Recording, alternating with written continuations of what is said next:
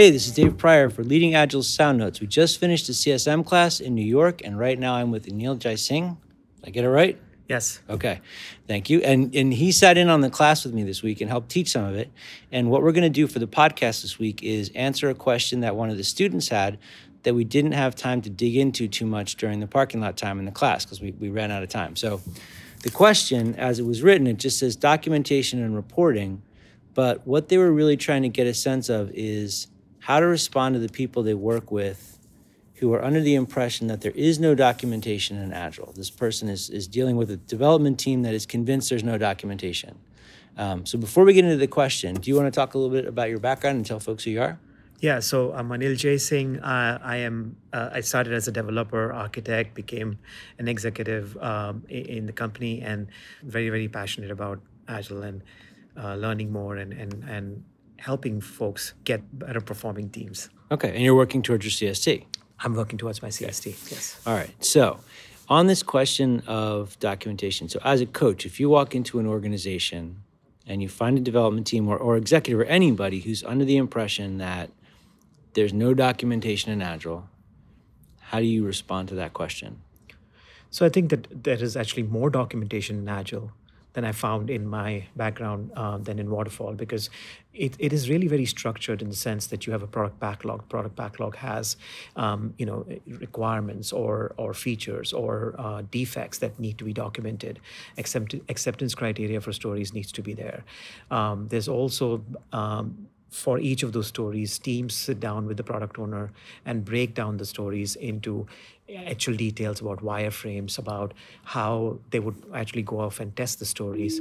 If you look at code, code itself would have unit tests and um, comments in there, which would also uh, go towards documentation. So I see that um, that has more structured documentation. The only difference being that documentation is created over time and in the sprint versus uh, you know at one time in a phase okay and and also should all kind of focus on getting us to higher quality delivery and higher quality value for our customers as opposed to we're just doing this because the PMO says we have to do it because they want to check the box on the project. That's correct. Okay. That's right. And most of the times, I mean, I work for a bank, so most of the times when audit comes to us, and this is a big deal, we have to explain how it used to fit in the old world versus the new world. Okay. And we do that, and actually, we have a way to sort of map what they need to what documentation we pro, uh, produce in, in Scrum. Okay, so let's let's talk about that for a second. If you're dealing with auditors, and this is stepping away from the question, but it's probably important to spend some time on if you're dealing with auditors or some component of the company that's trying to check and make sure you've done all the stuff you're supposed to do and done it in the right way, how do you have a conversation with those auditors to explain, like, well, we don't have a Gantt chart or we don't have a risk register or anything like that or change control forms? Like how do you how do you explain to them how those are being addressed? So what we've done um, is actually we've taken what they needed so whether it's a gantt chart whether it's uh, whether it's some run book that uh, operations needed or uh, whether it's some um, te- testing evidence that they needed. Uh-huh. and all we showed them we mapped it back to our tools or our processes and showed them exactly how we get it done. Okay. So let's say it's a, a, um, a, requirements document, we would actually show them the product backlog uh, okay. and define that and say, look, if you collect all of this together, that would make up our requirements document. Okay. So we kind of get go into them and explain it them in their language. And they get it. Yes. Okay. So that's, I mean, to me, it seems like a lot of the people who worry about the audits aren't the people that deal with auditors. So the people that worry about the people who are going to deal with the auditors. Yes. And they're afraid of getting nailed on it. Okay. So what about a group of developers who are convinced that they shouldn't have to do any kind of documentation at all? How would you eh, how would you respond to that? Like if I'm if I'm a developer on the team, like we're agile, man. We don't we don't write anything down because we're agile. So other, other than boxing them soundly about the ears, how would, how would you have that conversation? I guess what, what we've done is um, really get them into a conversation with their product owners okay. on things that how would they break down the stories how would they okay. understand the story so then they would draw up something we would take pictures and that becomes our documentation so they might have whiteboards where they would create okay. things and then we would dump it into a jira story or attach it to a jira story okay we could also do um, for, for example if they're writing unit tests and then that becomes their documentation to say these are the features and when the unit tests run they can actually see all the features being explored Okay. as they run so that would become documentation we try not to force them to create documentation but Right. we figure out ways to um, you know get them to document in a way that helps And doesn't impede their ability to deliver. that's right Yeah, so That's that right. to me that was one of the things. There was a gig that I had where I was a project manager working with the Scrum team, and from a documentation perspective, my job became take the output of the Scrum team and translate it into something that the waterfall people in the company who didn't want to know about Agile could digest. yes Do you do you think that developers in general, and you have that background yourself, so um, are they able to see the value in creating the documentation, or do you think that that's part of the issue? Like, if it's not going to help them, I can see where they would say, if it's not going to help me deliver code or deliver the thing, it's a waste of my time. But do you think that you're that they're able to grasp that why it would be important to create the stuff for the auditor?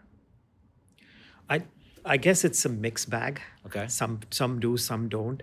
But as long as we are able to sort of show them value for their work, Right. that gives value to their code.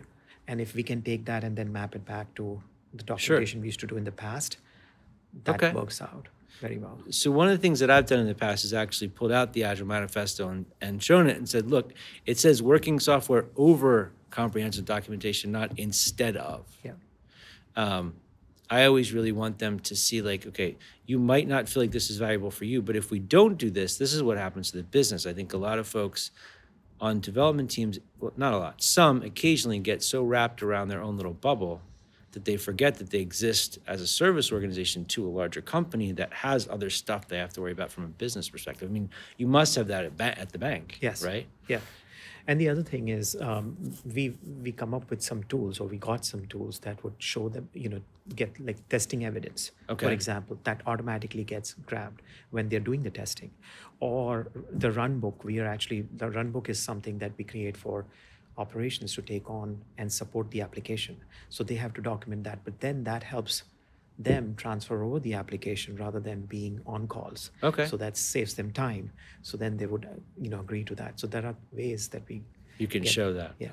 So if there's anybody listening who doesn't know what a run book is, what is a run book?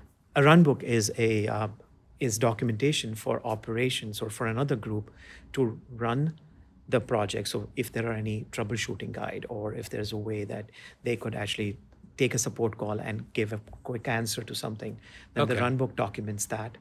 And then somebody else who's not worked on the application can support your So application. th- that would be, I think, easy to explain why you should create that because otherwise we're going to keep coming back and bothering you every time this thing falls apart. That's correct. Okay.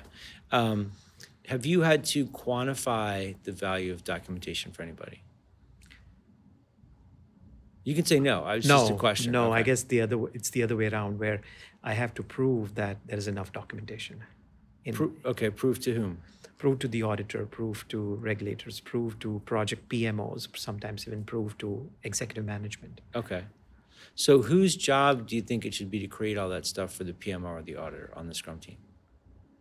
And the team, everyone. Okay, so so that's one of the things that I have advocated for is like I'll do if it's documentation that I can do, and by me doing it, it's not going to interfere with the team. I'll always advocate for that because I want them to have the time to, to develop. But if it's a run book, I probably can't create that. Yeah, and actually same thing with tests or with actual code documentation. Right. That's the developers um, that should be doing that because they're writing the code. If you're doing test evidence and if there's a QA team, they should be creating that Okay. because they're testing the application. So Okay. things- So, so what if you're dealing with a PMO that says, well, we have to do this doc, we have to have this documentation, and you say why, and they well, b- because it's in the SDLC, we have to have it. Yeah. How do you? How do you help them figure out if they actually have to have it, or they just think they have to have it because they've always had it? So we really go back and say, what's the need, and ask the question why. Okay. And and when we get to that point where they say, well, we always had it, and then uh, we come back and and help them understand that the idea is to get value out of it, Yeah. rather than trying to say we always had it and that's why Okay. you need it. Um, so, so for example, testing document. We don't need a testing document. We need some evidence. we need, we could use You some need of the unit tests. tests. You could show them the tests. Yes, Yeah. exactly, and that Okay. itself is documentation. So as if as somebody who's been a developer, what about the argument people would make that well, four years from now, if something breaks, we need to have the document that explains why we did this thing this way, or find out who made the decision to make it this way. Do you see any value in that? Again, no, not really, because I think that it's too. Things have changed so much Right. in that time frame that it really, at that point, it really doesn't even matter. So what would you look at? um, working code. Okay, The look at code, is code is great documentation. If if some people want to create documentation as part of the comments in the code, that's fine too. okay. Um, so those are the two things that we Cool. go with. Okay. So if people want to get in touch with you, if they have more questions, what's the best way for them to reach you? Um, they can reach my email address. So it's uh, anil at nimblebydesign.com. Okay. And it's A N I L. Yes. Right. Okay, cool. Um, social media, anything like that? Yeah, Anil Jaising in Okay. Twitter. All right.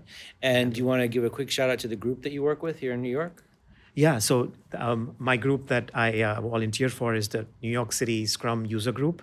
And if you are in New York City, please come join us. And we have great content, and we would love to have you participate with us. And you got Big Apple Scrum Day coming up. That's right? May 11th. Okay. And that's something that we're looking forward to. It's a one day conference that we held every year in, in May.